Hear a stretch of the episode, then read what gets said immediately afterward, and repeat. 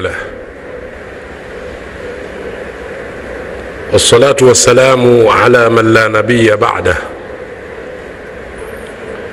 الذي أدى الأمانة ونصح الأمة. وكشف الغمة وجل الظلمه وجاهد في الله حق جهاده حتى أتاه اليقين. رب اشرح لي صدري ويسر لي أمري. واحلل عقدة من لساني يفقه قولي. بسم الله والحمد لله محمد رسول الله لا قوة إلا بالله. بسم الله على ديني ونفسي. بسم الله على أهلي ومالي. بسم الله على كل شيء أعطانيه ربي. بسم الله خير الأسماء. بسم الله رب الأرض والسماء. بسم الله الذي لا يضر مع اسمه داء بسم الله افتتحت وبالله اختتمت وعلى الله توكلت لا قوه الا بالله watukufu wa islam baada ya kumshukuru mwenyezi mungu subhanahu wa taala na baada ya kumtakia rehma kiongozi wa umma huu ambaye si mwingine bali ni mtume wetu muhammad salllahu alaihi wasallam kwa kweli ni jambo la kushukuru sana kitendo cha mwenyezi mungu kutukusanyisha ndani ya nyumba yake miongoni mwa majumba yake hapa ulimwenguni. Kama mtume salllahu alaihi wasallam alivyoeleza inna buyuta llahi fi lardi lmasajid hakika ya nyumba za mwenyezi mungu katika ardhi ni misikiti. Kwa tumekusanyika msikitini tumetekeleza salatu almaghribi salatu lmaghribi na baada ya salati lmaghrib sasa moja kwa moja tunaingia katika kukumbushana mambo mbalimbali mbali ya dini yetu na dunia yetu. Watukufu wa islamu kuna mambo mengi ya kuzungumza. Lakini leo tumechagua kwamba mvurugiko wa maadili katika jamii ya kiislamu. Maadili ni kitu kikubwa sana. Kukosekana maadili mazuri kwenye jamii ya waislamu leo imekuwa hakuna ikhtilafu hakuna tofauti baina ya mwislamu na asiyekuwa mwislamu ndugu zangu waislamu wana tamaduni zao na wana maadili yao tofauti na wasiyekuwa waislamu. Leo imekuwa hakuna tofauti baina ya mwislamu na asiyekuwa mwislamu kwa sababu tumekiuka kabisa mafunzo ya quran tukufu pamoja na sunna za bwana mtume muhammad salllahu alaihi wasallam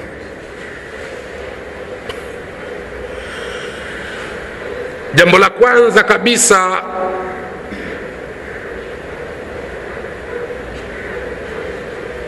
mwenyezi mungu mtukufu anaeleza katika sura ya 30 suratu rum فأقم وجهك للدين حنيفا فطرة الله التي فطر الناس عليها. لا تبديل لخلق الله.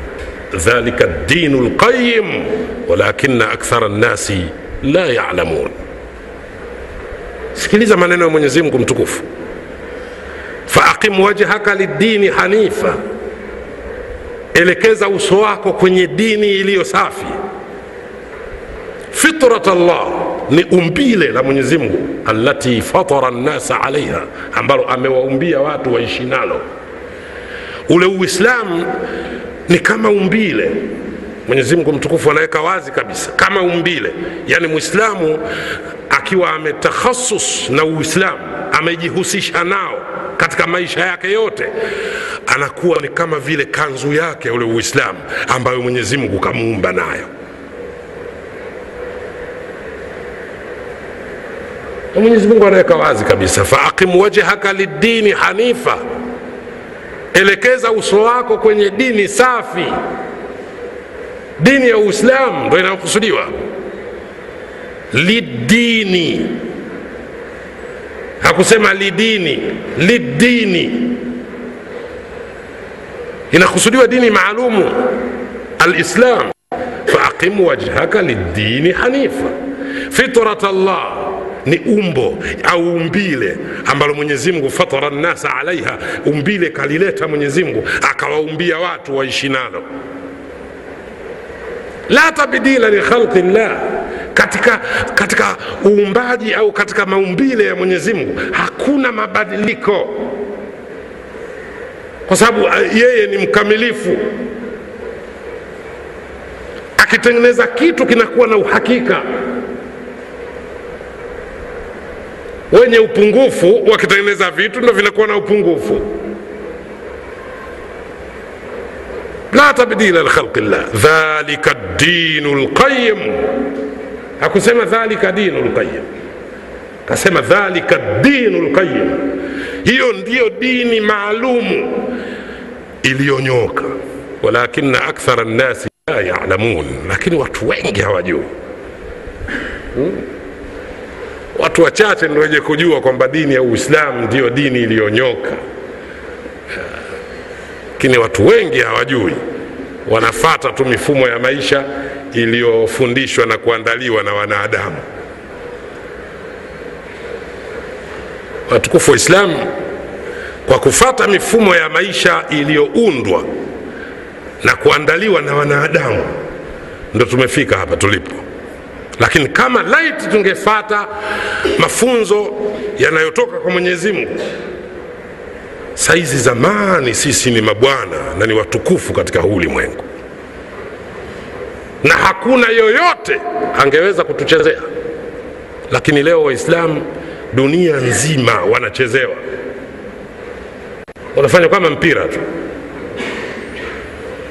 kwa sababu hawajakaa vile inavyotakiwa wao kukaa. Hatujaishi vile ambavyo inatakiwa sisi tuishi. Maadili yetu tumeyaweka pembeni tunafata maadili ya watu wengine. Badala ya kufata maadili yaliyotoka kwa allah kwa mafunzo ya qurani na maadili ya, ya, ya kutoka kwa mtume kwa mafunzo ya hadithi zake sahiha sisi tunafata maadili na mafunzo ya wanadamu. Hapa ndipo inapopatikana hasara kubwa kabisa. Ndiyo maana unaona mabalaa yanakuwa mengi katika huu ulimwengu.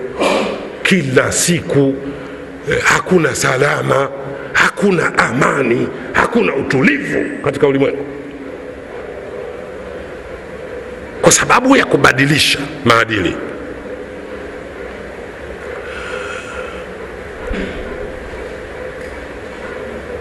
tena hata kama ukificha ndani ya moyo wako unaweza kujipamba e, katika baadhi ya mambo ukajipamba kiislamu. Watu wakakuona mwislamu alafu siri yako ikawa uko vingine. Hiyo siri itafuka tu. Kama sio leo basi siku ya kutolewa roho. Na kama sio siku ya kutolewa roho yako basi siku ya kufufuliwa zama za nabiullahi musa ala nabiyina wa alaihi salatu wassalam. Kulikuwa na mtu mmoja na mama yake mzazi. Basi huyo bwana anamhudumia mama yake mzazi kuanzia asubuhi mpaka jioni mpaka usiku unaingia. Yeye anamhudumia tu mpaka ahakikishe mama yake kalala murtaha kalala kwa raha ndipo anapopumzika.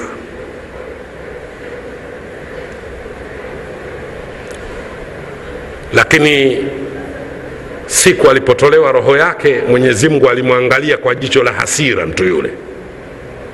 Malaika wakamuuliza mwenyezi mungu ya rabbi vipi unamwangalia kwa jicho la hasira mtu huyu wakati ma alimna minhu min suu sisi hatujamwona kosa lolote huyu mtu hana ovu lolote tulilomshuhudia nalo. We mbona unamtizama kwa hasira huyu? Na unatuambia si tumuadhibu akasema ana alimu lghaibi mimi ndiyo mjuzi wa mambo yote yaliyojificha. Nyinyi mnamwona kwa dhahiri yake kwamba ni mtu mzuri. Lakini ana siri kubwa aliificha ndani ya moyo wake. Kila akimhudumia mama yake moyoni anasema allahumma qbidha liakuna murtaha mwenyezi mungu mchukue huyu nipate kupumzika hmm. lakini dhahiri yake anaonekana uh, anamhudumia lakini allah anasema hadhihi lmaratu kanat takhdumuha takhdimuha وهي كانت تخدمه وهو صغير وتتمنى له البقاء huyu mwanamke alikuwa anamhudumia mwanawe alipokuwa mdogo na anatamani aendelee kukua aishi miaka mingi. Wahuwa yakhdimuha wayatamanna laha lfana na yeye leo anamhudumia anatamani afe aondoke. Kwa hiyo tunatakiwa tuwe wasafi kuanzia ndani ya moyo unaweza kufanya mambo ya khairati ukaonekana ni mwislamu safi e, mwenye maadili mema lakini kumbe ndani ya moyo umeficha kitu kizito annifaq unafiki mm, mwenyezimngu atulinde na unafiki ndio maana katika jumla ya dua alizokuwa akitumia bwana mtume muhammad salllahu alaihi wasallam alikuwa anasema allahumma طهر قلبي من النفاق وحصن فرجي من الفواحش اللهم طهر قلبي من النفاق ewe mwenyezi mungu utakase moyo wangu kutokana na unafiki wahasim farji min alfawahisha na ulinde tupu yangu kutokana na uzinifu ikiwa bwana mkubwa kama huyo eh, anamwomba mwenyezi mungu atakaswe na unafiki na alindwe na uzinifu wewe na mimi tunatakiwa tuzidishe maombi Yeye kuomba kwake kwetu ni kielelezo tu au kiigizo. Yeye zamani mwenyezi mungu keshamkinga na mabalaa hayo. Bwana mkubwa yeye alikingwa zamani. Mitume waliotangulia wote walikuwa wanaomba lakini yeye mungu alikuwa anampa tu mambo bila kuomba.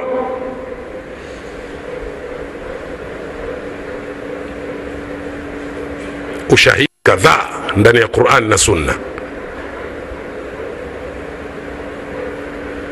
watukufu islam maadili yakivurugika basi tayari watu wataishi vibaya vibaya. Sawa sawa na gari ikiwa ile steering imekaa vibaya basi itakwenda ovyo ovyo. Lakini maadili yakiwa yanafatwa ndiyo njia iliyonyoka. Ndio maana mwenyezi mungu akamwambia bwana mtume salllahu alaihi wasallam hamwambii mtume tu bali inatuhusu sote hii aya. Faqim wajhaka lidini hanifa. Elekeza uso wako kwenye dini ile iliyonyoka dini safi. Fitrat llah alati fatara nnasa alaiha hilo ni umbile linatoka kwa mwenyezi mungu ambalo amewaumbia watu waishi nalo. Ni sawa sawa na kanzu umeshonewa uvae. Tena kanzu ile ni saizi yako. Uislamu ni saizi yetu katika maisha. Ndicho kinachokusudiwa hapo ndugu zangu. La tabdila likhalqi katika maumbo au maumbile ya mwenyezi mungu hakuna tofauti hakuna mabadiliko. Dhalika dinu lqayim hiyo ndiyo dini iliyonyoka. Walakina akthara nnasi la yalamun lakini watu wengi hawajui. Ndo wanatakiwa wajulishwe kama hivyo tuwajulishe watu kwamba sasa wamepata kitu cha maana kitu cha kukitegemea uislamu. Uislamu ndio ustaarabu. Uislamu ndio uungwana.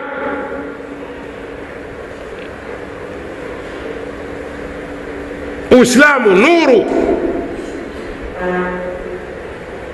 Mtu kama si muislamu au kama hautaki uislamu kama yuko kwenye kiza tu ataishi kama wanavyoishi wanyama tu ndio maana unaona mwenyezi mungu anapiga mfano wazi wazi kabisa eh, katika, katika sura ya, ya, ya 47 sura ya 47 aya ya 12 hmm. sura ya 47 inaitwa suratu muhammad. Aya ya 12 mwenyezi mungu anaweka wazi. Anasema baada ya audhu billahi min alshaitani rajim والذين كفروا يتمتعون ويأكلون كما تأكل الأنعام والنار مثوى لهم أعاذنا الله من منها. والذين كفروا تزام من من يزمه سبحانه وتعالى. نوالي وليكفروا يتمتعون ونستريه ويوك muislamu haswa umetamka la ilaha illa llahu muhammadun rasulullah. Katika maasi huwezi kuinjoi shekhe huwezi kutaladhadhi na kustafidi. Lazima la ilaha illallah utaikumbuka tu. Na lazima utakumbuka kwamba hapa ninaangamia. Na endapo mungu atanichukua katika hali hii mimi nimekwisha kazi yangu. Lazima ikujie hiyo. Kama kweli wewe umetamka kihaqi la ilaha illa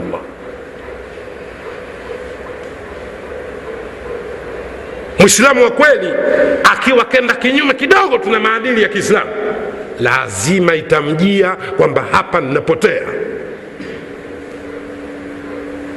Lakini kafiri hiyo haimjii. Ndio maana allah anathibitisha hapa anasema walladhina kafaru na wale waliokufuru yatamattauna wanastarehe wanaenjoi katika starehe zao wayakuluna kama takulu lanam na wanakula kama wanavyokula wanyama. Wannaru mathwan lahum na motoni ndiyo makazi yao. Mwenyezi mungu atulinde sisi na wazazi wetu na vizazi vyetu na moto wa jahannam.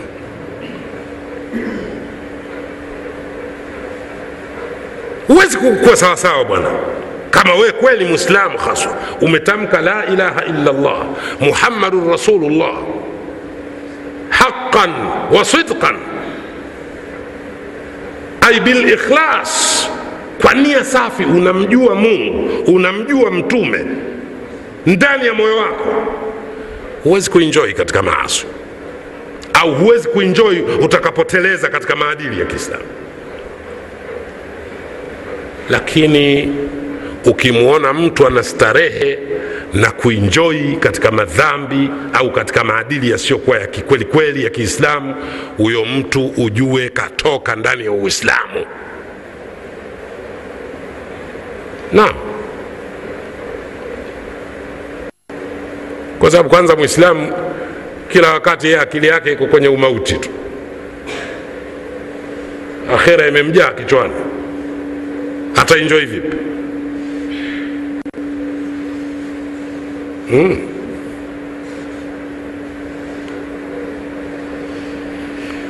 katika sura ya pili aya ya 44 mpaka 45 suratul baqara mwenyezimngu anasema wastainu bisabri wassalah wa innaha lakabiratun illa ala lkhashiin alladhina yadhunnuna annahum mulaqu rabbihim wa annahum ilaihi rajiun sikiliza maneno ya allah tabaraka wataala allah anasema wastainu bisabri wassala takeni msaada kwa vitu viwili bisabri kwa kutumia subira wassala na kwa kutumia swala unatakiwa utake msaada kwa mola wako kwa kutumia subira na swala. Na ndio maana sisi katika kuswali tunasema iyaka nabudu wa iyaka nastain. Wewe tunakutaka msaada na wewe, na wewe, wewe, tuna, wewe peke yako allah ndiye tunayekuabudia. Na wewe peke yako, peke yako allah ndiye tunayekutaka msaada. Tunataka msaada kwa kutumia vitu viwili. Bisabri wasala kwa, kwa kutumia subira na kwa kutumia swala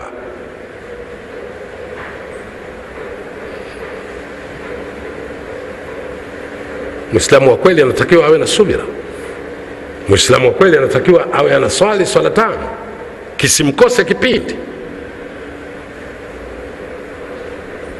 Kwa sababu hizi ni, njia za kutakia msaada kwa mwenyezi mungu. Wastainu bisabri wassala takeni msaada kwa subira na kwa swala wa innaha lakabiratun. Lakini hii hakika hii swala hii ni jambo zito kubwa mno haliwezekani kutekelezeka. Illa ala lkhashiin isipokuwa kwa wanyenyekevu. Mm. hapo sasa tunafika sasa katika mahalu shahidi tunapopakusudia halitekelezeki jambo hilo. Ngumu swala tano. Unafikiri mchezo kuitekeleza swala tano. Vile inavyotakiwa ngumu. Illa ala lkhashiin isipokuwa kwa wanyenyekevu tu peke yao. Na ukitaka wajua wanyenyekevu ndo akakuwekea wazi. Alladhina yadhunnuna annahum mulaqu rabbihim ni wale ambao wana, wana kuwa watakutana na mola wao. Hmm. Dhanna nyingine ndani ya qurani ina maana ya tahqiq. Alladhina yadhunnuna annahum mulaqu rabbihim. Wale wanaodhania kuwa watakutana na mola wao sio kudhania. Tafsiri yake hapo wale wanaoyaqinisha wanayaqini kuwa watakutana na mola wao. Wa annahum ilaihi rajiun. Na kwamba wao kwake ni wenye kurejea. Kama si sasa hivi baadaye. Mm. Lazima ujue kwamba iko siku utang'oka hapa. Wefanye vurugu nini nini. Lakini iko siku ujue utachukuliwa tu. Wamechukuliwa wengapi wazito wazito. Utaachwa wewe mjumbe wa nyumba kumi kumi bwana. Hata ukikasirika stahamili tu. Maana haki ndo ilivyo haiachi kugusagusa. Hmm. hatari kubwa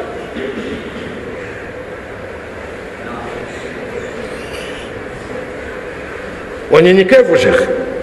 Mwenyezi mungu atujalie sisi na wazazi wetu na vizazi vyetu tuwe katika wanyenyekevu. Alladhina yadhununa annahum mulaqu rabbihim wa annahum ilaihi rajiun. Wanyenyekevu ni wale ambao wanahakika kuwa watakutana na mola wao na kwamba wao kwake ni wenye kurejea wakati wowote. Wa ukiwa na hakika kuwa wakati wowote wa utarudi kwa mungu huwezi kuwa jeuri jeuri huwezi kufanya vurugu hapa. Muda wenyewe kwanza mfupi shekhe hmm.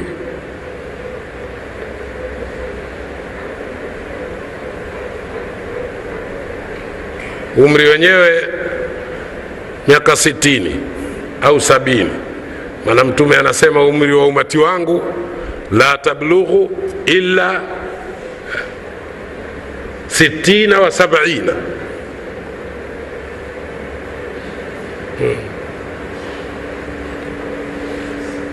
umati wangu umri wake haufiki isipokuwa miaka sitini au sabini. Fama zada fahadiyatun min allah. Kilichoongezeka basi ujue ni zawadi ni tunu tu kutoka kwa allah kakutunukia basi. Lakini umri wenyewe sitini au sabini huyo mtume mwenyewe kaishi miaka sitini na tatu tu shekhe sasa wewe nafikiri utaishi miaka mingapi? Kama una arobaini kimebaki nini tena humu kama una hamsini kimebaki nini tena lakini binadamu wapi bwana eh, akisikia msiba umetokea sehemu yombodovyo kwa hiyo bahati mbaya tu mi bado nipo. Ndo anavyosema moyoni mwake. Inna lillahi wa inna ilaihi rajiun. Msiba mkubwa shekhe anapanga mikakati tu. Tena afadhali ingekuwa mikakati ya kuendeleza mambo ya khairati mikakati ya mambo ya shari katika ulimwengu. Kuendeleza dhulma kudhulumu wenziwe na kufanya mambo mabalaa chungu nzima katika huu ulimwengu. Mwenyewe anajiona bado yupo tu. Mamvi kibao bado upo tu. Wewe hujui kama mvi ni kitu kikubwa? Kinakuonyesha ishara kwamba safari hiyo yaja. Wamesemea watu wa tanga safari hiyo yaja. Hmm. safari ya kurudi kwa allah. Si jambo la mchezo ndugu zangu waislamu kwa hiyo lazima tujitahidi sana kukaa vile inavyotakiwa sisi kukaa. Yaani kuishi vile eh, ambavyo inatakiwa sisi kuishi. Na hakuna kitu cha kuweza kutufanya sisi tuishi kama vile e, kama vile inavyotakiwa sisi kuishi isipokuwa mungu katuwekea e, qurani na sunna. Hmm. wesi unaona wataalamu kutoka japani wataalamu kutoka marekani uingereza yani kutoka sehemu mbalimbali katika dunia hii kutoka asia au kutoka europe wataalamu wametengeneza vitu mbalimbali mbali. anaweza kukutengenezea microphone kama hii lakini hakuletei mpaka akuletee na kitabu kidogodogo cha kuonyesha namna ya kutumia chombo hiki inaitwa katalogi.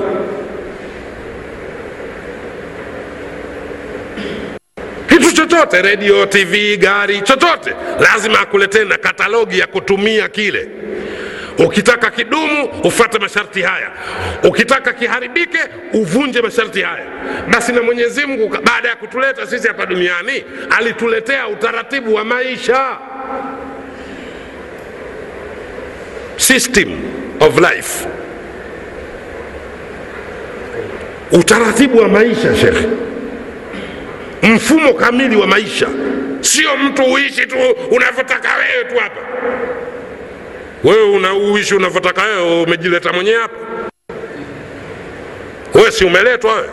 Alafu kila kitu umekuta kila kitu kiko tayari tu umeandaliwa tu. Unakuja kukuta kila kitu tayari tu. Wewe uogopi kwanza wewe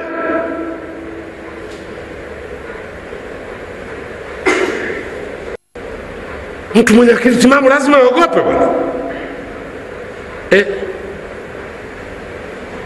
wewe umekuja kila kitu tayari tu hapa. Unakuta oh, mambo yanakwenda tu hapa. Sasa uogopi shekhe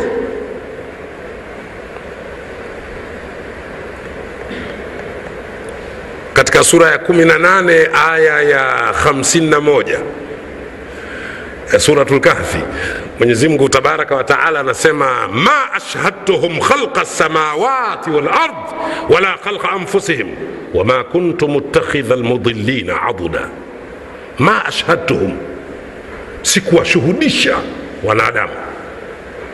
Si wanadamu tu mpaka majini. Ma ashhadtuhum khalqa lsamawati walard wala khalqa anfusihim, sikuwaonyesha wakati wa kuumbwa mbingu na ardhi, wala wakati wa kuumbwa wao wenyewe katika matumbo ya mama zao. Wakati unapewa mikono, pua, masikio, macho, e, e, miguu katika tumbo la mamako, ulikuwa ukuona we, ukuonyeshwa wakati Mungu anafanya vitu vyake. Ma ashhadtuhum khalqa samawati wal ard wala khalqa anfusihim, wakati Mungu ana, anaumba hizo mbingu na ardhi, anatengeneza mbingu saba ardhi saba, wewe ulikuwa haupo, wala wakati anakutengeneza wewe mwenyewe tumboni haupo, wala ukushuhudia. Ashhadtuhum khalqa samawati wal ardi wala khalqa anfusihim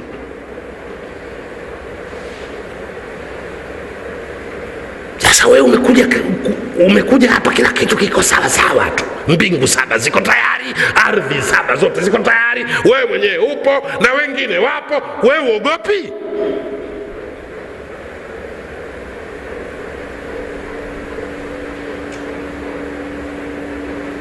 Mtaalamu gani katika hao unaowategemea wewe?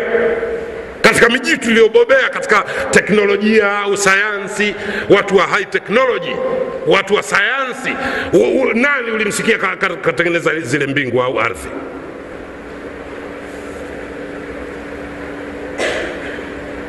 Wewe uogopi bwana? Unafikiri mchezo bwana?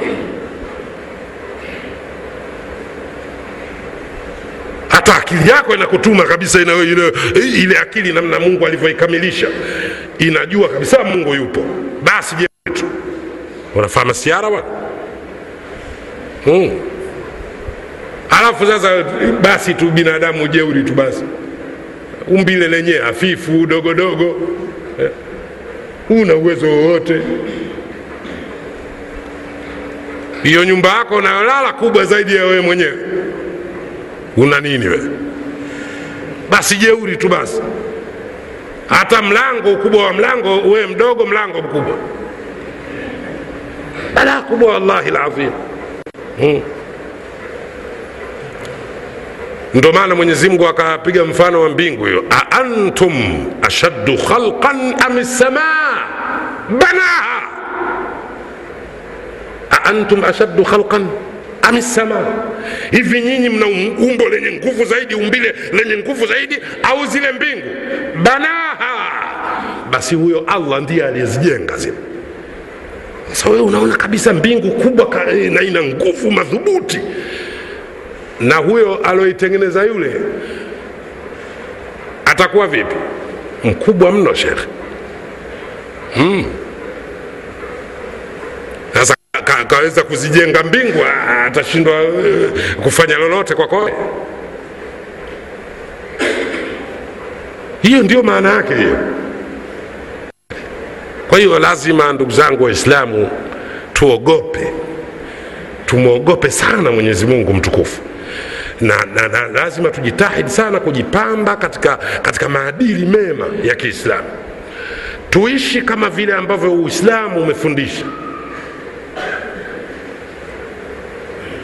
lakini siku hadi siku tunafanya mambo ya makusudi ya kupunguza imani zetu. Mambo ya makusudi kupunguza imani. Maana imani siku zote ina kawaida ya kupanda na, na kushuka. Ina kawaida ya, ya kuzidi na, na kupungua. Imani.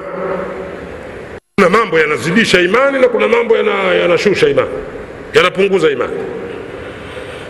Kama mambo haya ya mpira hmm. world cup. Hmm. kombe la ulimwengu. Jitu linamweka pembeni mungu wake aliyemuumba linashughulikia mambo ya mpira. Kombe la ulimwengu.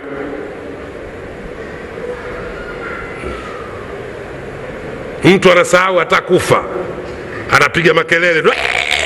Nini bwana wewe pengine baada ya nusu saa tutakuja kuchukuliwa hapo na sayiduna israil mi nakiita kidume cha mbegu. Sayiduna israil malaika si wanawake wala si wanaume ila kidume ni sifa. Maana kidume hicho huwa akimwogopi yoyote isipokuwa allah peke yake. Wala akitii amri ya yoyote isipokuwa allah. Sayiduna israil huyo akishatumwa bwana hakuna mjadala wala hakuna mabadiliko. Ni hivyo hivyo tu. Sasa wewe uogopi bwana? Unajipa fursa ya kupiga piga makelele bwana eh? unapiga makelele utadhani umeambiwa unaingia peponi sasa hivi? Maana makelele mazuri ni, ni furaha ya kuingia peponi. Kama watu wakishapewa madaftari yao eh, ishara watu siku ya kiama wakishapewa madaftari yao kwa mikono ya kulia wata, watafanya mayoe kuwaita watu. Ha umqrau kitabia. Inni dhanantu anni mulaqin hisabia. Hmm. ha umqrau kitabia hey, jamaa njooni msome kitabu changu. Kwa furaha makelele kwa furaha. Keshaona dalili mle right ziko nyingi kuliko x. Sasa wewe unapiga makelele nadhani umepewa daftari lako kwa mkono wa kulia bwana unaingia peponi bwana. E, ni mpira tu. E, upuuzi gani huo? Hatari kubwa mambo kama haya ndugu zangu si katika maadili ya kiislamu. Na ndio maana unaona wametupatia makafiri. Makafiri wamejua watatupata wakiweka vitu kama hivi. Eh, mtu anavifadhilisha hivyo kuliko mambo ya khairati. Si mnaona? Matajiri wote kazi yao kutoa mapesa kwa ajili ya mambo kama hayo mipira. Eh lakini ukimwambia tunataka kufanya jambo fulani la dini basi shaitani anamwambia usiwape hao watajinufaisha wao tu hao. Siwape hao. Yeye anajua watakula tu wale watu wa dini. Ona alivyokuwa na dharawa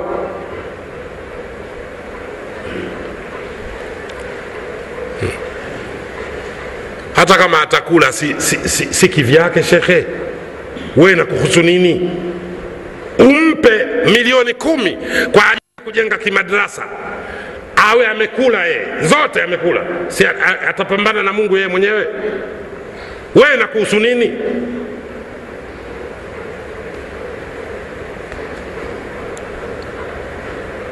Ndo mtume alilaumiwa kwa jambo kama hilo kaja mtu anasema ana njaa. Ya rasulllahi saidni. E mjumbe wa mungu nisaidie. Akachukua tende akampa. Yule bwana fadhahaba wabaa akaenda akauza ile tende. Akarudi tena saidni ya rasulllah na tabu mtume akampa mara ya pili. Fadhahaba wabaa akaenda akauza. Karudi tena mara ya tatu ya rasulllah saidni e mjumbe wa mungu nisaidie bana mtume pale ilimtoka kwa bahati mbaya kauli akamuuliza aanta sailu am baya? Wewe unaomba kweli kwa shida au umekuwa mfanya biashara? Unanifanya mi mtende unachuma unaenda kuuza? Mwenyezi mungu akateremsha ile wa ama saila fala tanhar. Mwenye kuomba usimkemee usimkaripie. Unacho mpe unamwambia sina hayo mambo ya kuulizana tena unaenda kufanyia nini? Sio kazi yako. Kesha kwambia na njaa. Wee mpe tu chakula. Usimuhoji.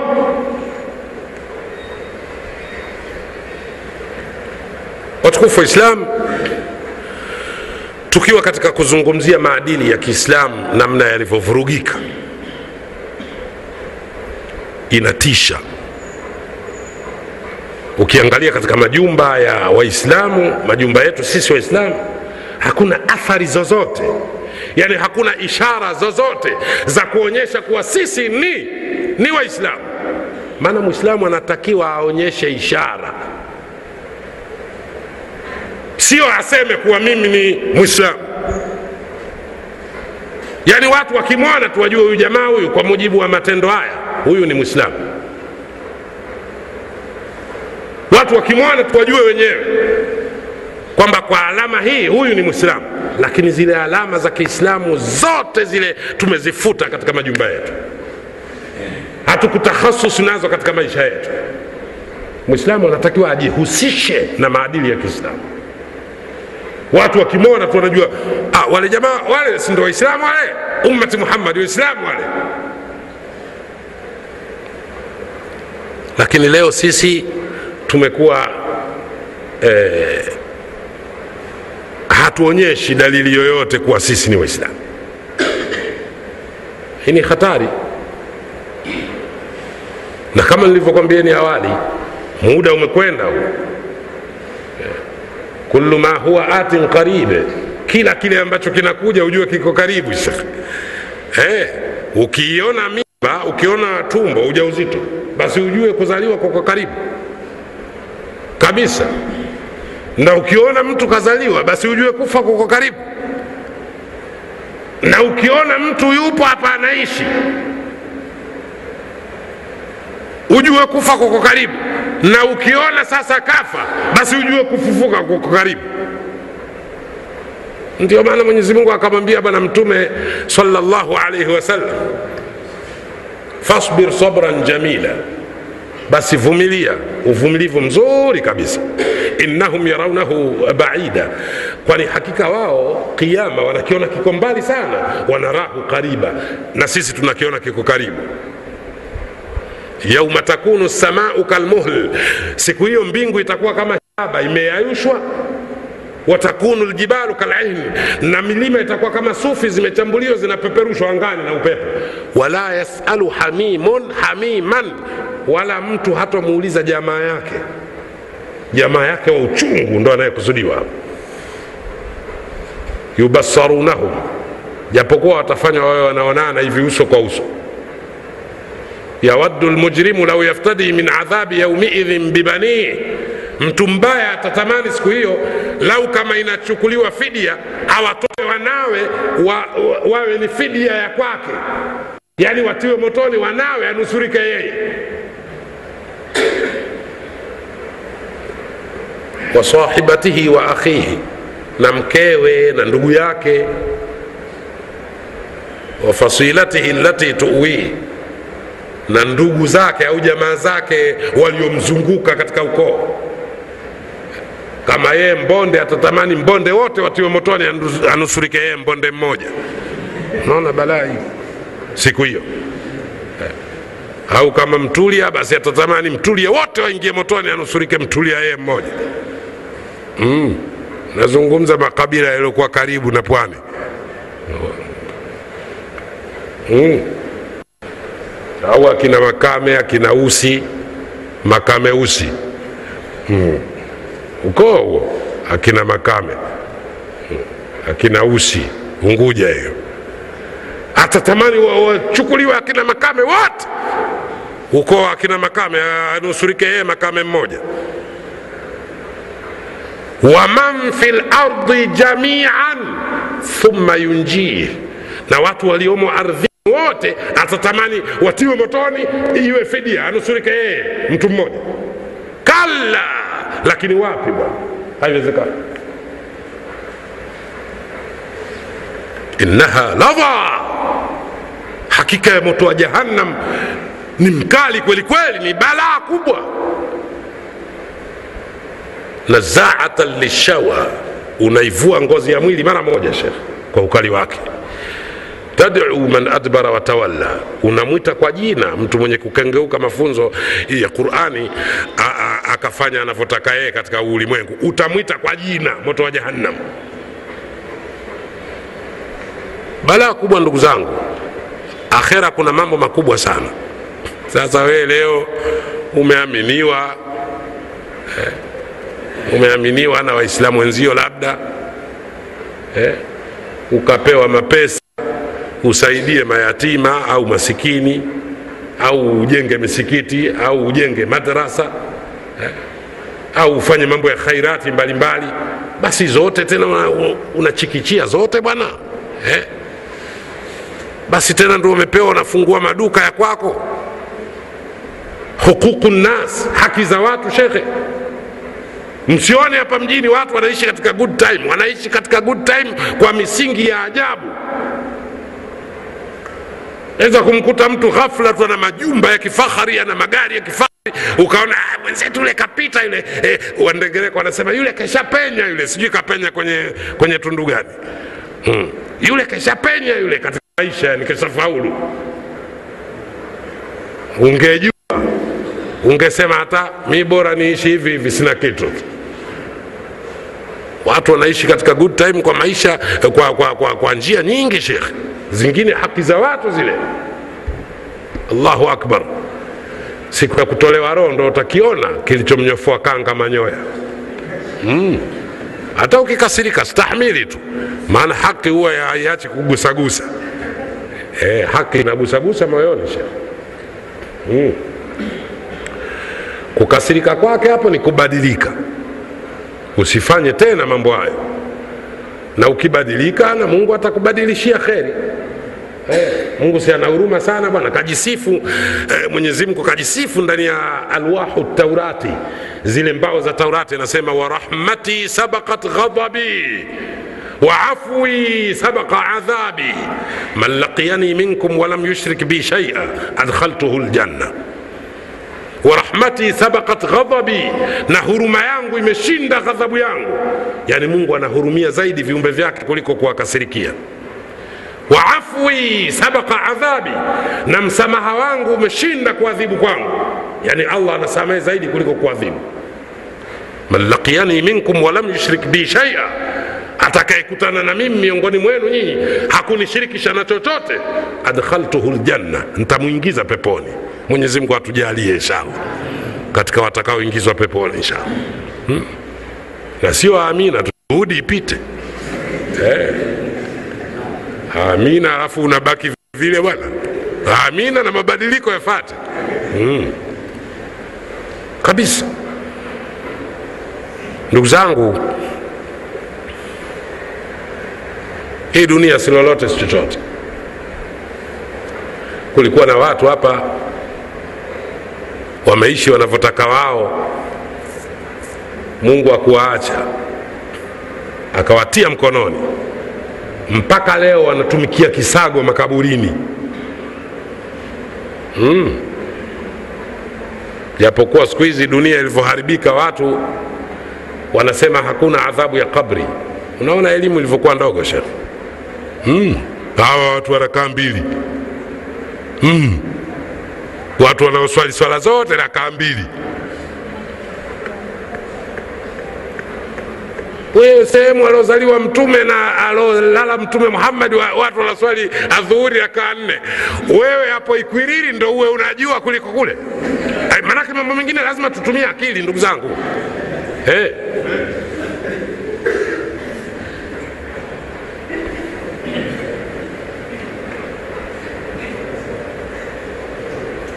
Yaani wewe mbonde we ikwiriri uwe na elimu kuliko kule? Elimu okay unaweza kuwa nayo. Sababu elimu unaweza kuwa nayo. Elimu ni kipaji ambacho mungu anampa mtu yoyote. Hata mmakonde anaweza kuwa na elimu kuliko mtu wa maka hiyo tunakubali. Yale maadili. Yaani mungu awasaulishe wale watu wa, wa, wanaoishi kule alikolala mtume wake kipenzi chake. Awasaulishe akukumbushe wei kwilili kweli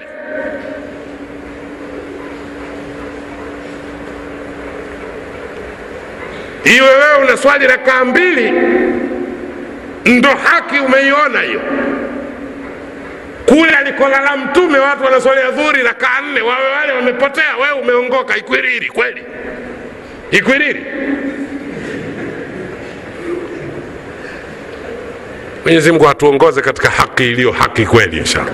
Balaa kubwa hili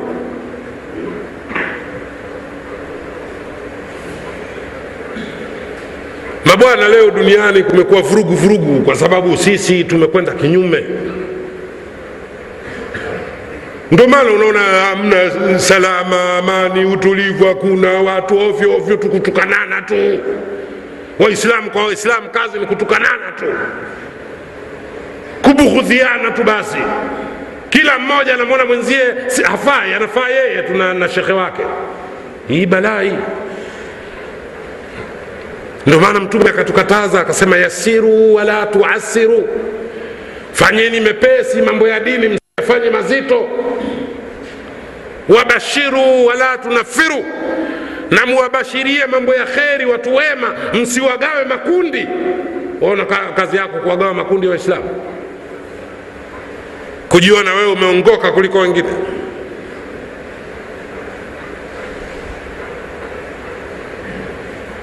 kila mtu hivi katika amekuwa mutamakin amkana katika ile nafasi aliyonayo.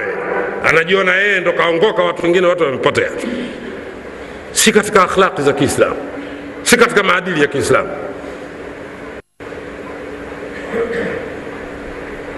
Hata kama unayafanya mambo mema unatakiwa ujiweke nyuma tu. Ujione wewe si lolote si chochote mbele ya mungu. Wenzio ndo waone lolote na wenzio ndo waone chochote ndo uislamu unafundisha hivi tizameni nabiullahi suleiman ala nabiyina wa alaihi salatu wassalam katika dua yake anasema rabbi auzini an ashkura nimataka allati anamta alaya wa ala walidaya wa an amala salihan tardahu wa adkhilni birahmatika fi ibadika lsalihin rabbi auzini mola wangu niwezeshe nipe nguvu an amala salihan tardahu. Nguvu za kuweza kutekeleza mema unayoyaridhia. Maana kuna mema mengine mungu hayaridhii. Ndiyo maana yake mema asiyoyaridhia mungu nayajua, yaliyochanganyika changanyika na mambo mambo. Mm. haya mema haya tusiyachanganye haya. Mm. kuna mema unayafanya unaswali sala tano unafunga ramadhani una hiji maka una, unatoa shahada kila wakati wa kulala. Unatoa zaka. Eh? unalea mayatima. Unafanya mambo ya khairati mengi. Lakini ukiyachanganya na mambo mambo mengine shekhe unayavuruga hivyo.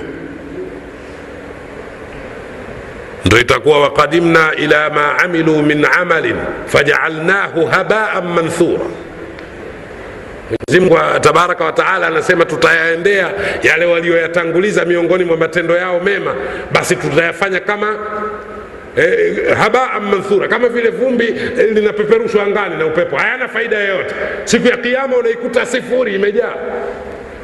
Umejitahidi kupoteza muda mrefu kufanya mambo ya kheri. Siku ya kiama unaenda kuikuta ziro mwenyezi mungu atunusuru na balaa hilo.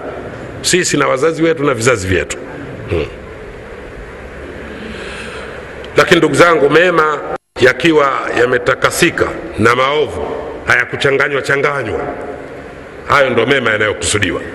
Wa an amala salihan tardahu unipe nguvu ya kuweza kufanya mema unayoyapendelea. Kuna mengine hayapendelei mungu mema hayo. Alimam aba jafar muhammad bnu jariri tabari rahimahullah anasema mema haya yaliyochanganyika na arbaatu ashya mambo manne. Ashirku walnifaqu walkufru walmasia ushirikina unafiki ukafiri na maaswi wewe unafanya mema bado ndani ya moyo wako kuna ushirikina. Unafanya mema bado ndani ya moyo wako kuna unafiki. Unafanya mema bado ndani ya moyo wako kuna ukafiri mzito umejificha. Unafanya mema bado unamwasi mungu. Mzinifu mlevi mwizi dhalim fitna majungu. Inna lillahi wa inna ilaihi rajiun. Wewe mwislamu unaswali swala tano tena unakuwa mtu wa majungu na fitna ha? kazi uzushi tu unakaa unazusha mambo tu. Nakwambia nimemwona nimemshuhudia. Hajaona wala hajashuhudia. Balaa kubwa. Kwa hivyo ndugu zangu nabiullahi suleimani japokuwa ni bwana mkubwa katika wale mabwana waliotajwa ndani ya qurani 25 wale yeye ni mmoja wapo suleimani ala nabiyina wa alaihi salatu wassalam suleiman ibnu daud suleiman ibni daudi watu wana balaa humu duniani. Maadili yalivyoharibika watu wana balaa ndugu zangu.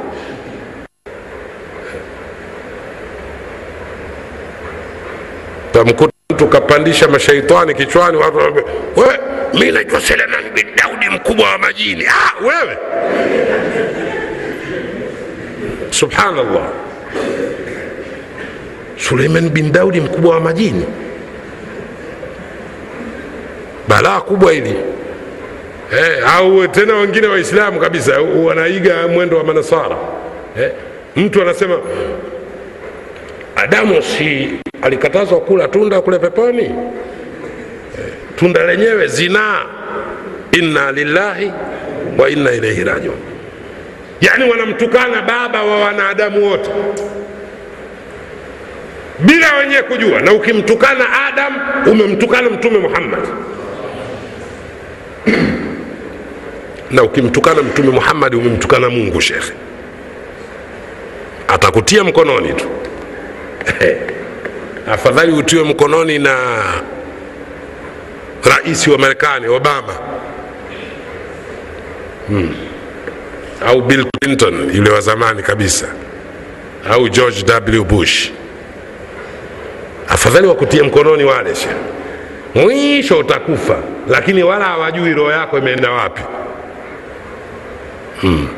lakini huyo mwenye kuijua roho maana kaiumba mwenyewe akikutia mkononi shekhe hata kama mwili umeteketea kwa moto lakini ile roho anayo utaipata freshi shekhe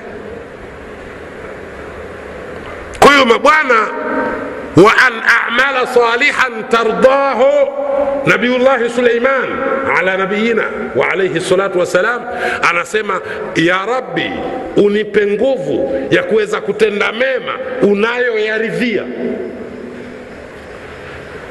waadkhilni birahmatika fi ibadika salihina hapo ndiyo mahalu shahid na uniingize kwa rehma yako katika kundi la waja walio wako wa, waja wema.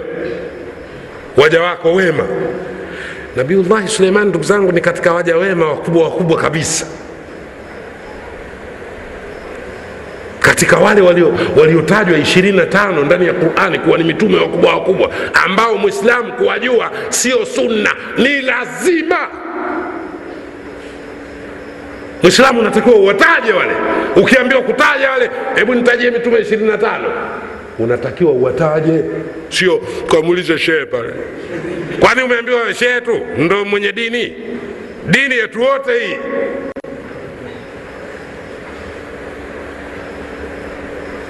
Mambo hayo makubwa hayo kamulize imamu pale imamu sule pale. Imamu tu sio imamu tu na, na, na, na mashekhe maimamu na mashekhe. Hapana. Mwislamu yoyote kuwajua mitume ishirini na tano ni lazima. Wala sio sunna. Wale mitume waliotajwa ndani ya qurani lakini wapi bwana?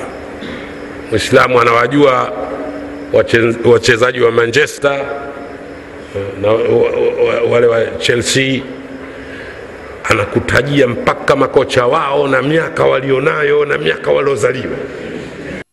Hmm. lakini mitume ishirini na tano kwa majina tu mtu anashindwa. Tena wakati mwingine aibu kubwa maimamu au mashekhe wakubwa. Eh, maana wakati mwingine ushekhe, wenyewe na uimamu wenyewe watu wana, wanapewa tu. Hakuna kigezo chochote hmm. kigezo ni maalumati kigezo ni elimu. Anapewa tu. Wewe kwa sababu baba yako ni muasisi wa huu msikiti basi wewe uwe imamu. Hmm. basi anapewa tu. Au babu yako tulikuwa naye wakati wa kuweka jiwe la msingi msikiti huu. Sasa wewe lazima uwe kiongozi wetu hapa. Ataarifu ajui anatakiwa awe imamu msikitini. Jamani tunakwenda wapi? Imamu lazima kuwe na vigezo awe anajua.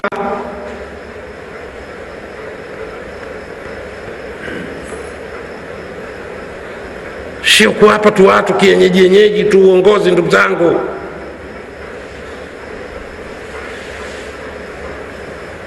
uongozi una vigezo vyake mabwana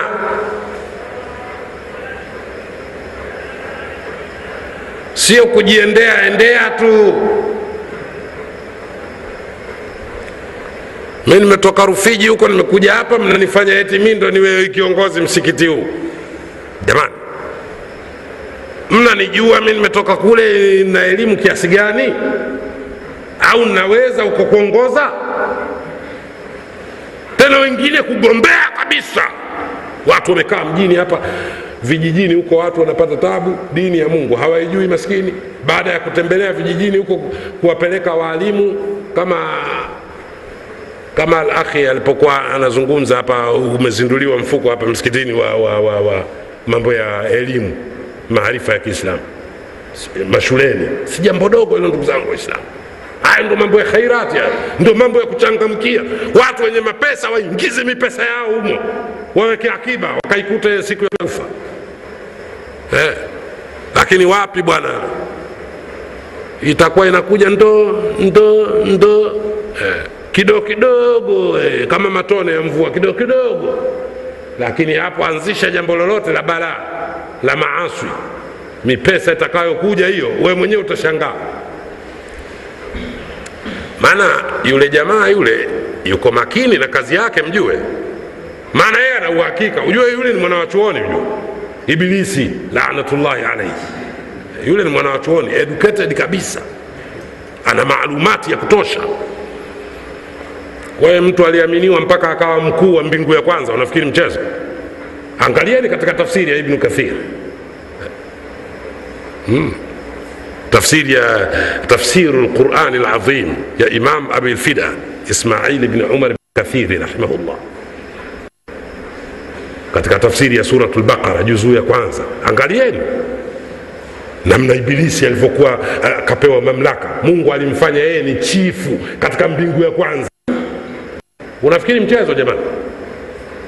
Mwana wa chuoni si wa mchezo tena ndio maana katika qudus Quds, mbele ya hadhara takatifu ya Mwenyezi Mungu. Anamuuliza Ibilisi, ma manaka ya Iblisu, tena kamwita kwa jina hilo hilo Ibilisi. Angalia katika sura ya 15 Suratul Hijri,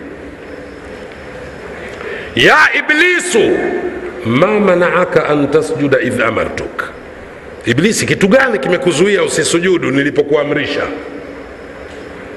Unajua alijibu nini? Hakusema ya rabbi samihni, e Mungu nisamehe, au astaghfiruka rabbi, nataka msamaha wako mola wangu. akusema hivyo, alisema ana khairun minhu, mi ni mbora kuliko huyo. khalaktani min narin, mimi umeniumba kwa moto, wa khalaktahu min tin, na yeye umemuumba kwa udongo, siwezi kumsujudia. Pale pale Mwenyezi Mungu akamlaani yule, akamfukuza katika rehma zake na ukisikia mtu anaitwa malun ai matrudu min rahmatillah, yani anakuwa kafukuzwa katika huruma za Mungu, si balaa hilo shekh? yakunu baidan an rahmati rabbihi, kama alivyoeleza Alimamu Suyuti katika Addurru Lmanthur, yakunu baidan an rahmatillah. Ukisikia mtu kalaaniwa, ujue anawekwa mbali na huruma za Mungu. Hivyo Mungu asikuangalie kwa huruma, wewe si ndio ndugu yangu? Mwenyezi Mungu atunusuru na balaa hilo la kulaaniwa. Na leo watu wengi wanalaaniwa, wake zetu wamelaaniwa, dada zetu wamelaaniwa, mama zetu wamelaaniwa, eh, si wenyewe tumelaaniwa.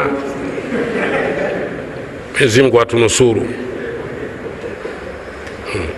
Eh, hadithi za Mtume zinavyoonyesha wanawake wanaotembea kichwa wazi wamelaaniwa, na mkeo wee na mke wangu mie na mkewe yule na mkewe huyo, wote wanatembea vichwa wazi. Na mtu mwenye kutukana tukana ovyo kalaaniwa, na sisi matusi ndo imekuwa kawaida. Tena mitusi yenyewe ukubwa wake kama paja, sikwambii kidole, paja tusi moja kama paja shekhe. hmm. Na wakati mwingine ismul jalala linawekwa umo humo jina la Mungu, namna kadha kadha, wallahi na Mungu umo humo. Eh, balaa kubwa wallahi, eh, hatari kubwa. Wewe kama unabisha wewe, siku yoyote inayocheza Manchester, wewe sikiliza tu, waangalie wale jamaa wanaangalia mpira hey, utasikia tu namna kadha kadha, wallahi, yani tusi alafu na Mungu humo na jina la Mungu humo tena, wallahi anasema hmm. Na Mtume anasema laana llahu man laana walidaihi, Mwenyezi Mungu mtu mwenye kuwalani wazazi wake wawili. Qalu, masahaba wakasema kumuuliza Mtume, wa kaifa yalanu rajulu walidaihi ya rasul llah vipi mtu atadiriki kuwalaani wazazi wake wawili, ewe mjumbe wa Mwenyezi Mungu? Qal, Mtume akasema an yasuba rajulu rajulan, ni mtu kumtukana mtu, fayasuba ummahu wa abahu, yule mtu akamtukania mamake au babake, eh, mamake na babake Yaani wewe umemwambia mtu mshenzi, we akakwambia mshenzi mama yako, mshenzi baba yako, basi wewe ulioanza kumwambia yule mshenzi ndo umewalani wazazi wako, na Mungu anakulaani wewe. Sasa waliolaaniwa watakuwa wachache mabwana, na si matusi ndo kazi yetu sasa. Hatuna maadili ya Kiislamu. Watukufu wa Islamu, tuna mengi ya kuzungumza, lakini ninachokuhusieni na kuihusia nafsi yangu, tushikamane na Qur'ani na Sunna ili tujipambe, tutakhasus, yani tujihusishe na maadili ya Kiislamu ili tupate radhi za Mwenyezi Mungu, tuishi vizuri hapa tulipo na huko tuendako akhera, ili Mwenyezi Mungu apate kuturehemu.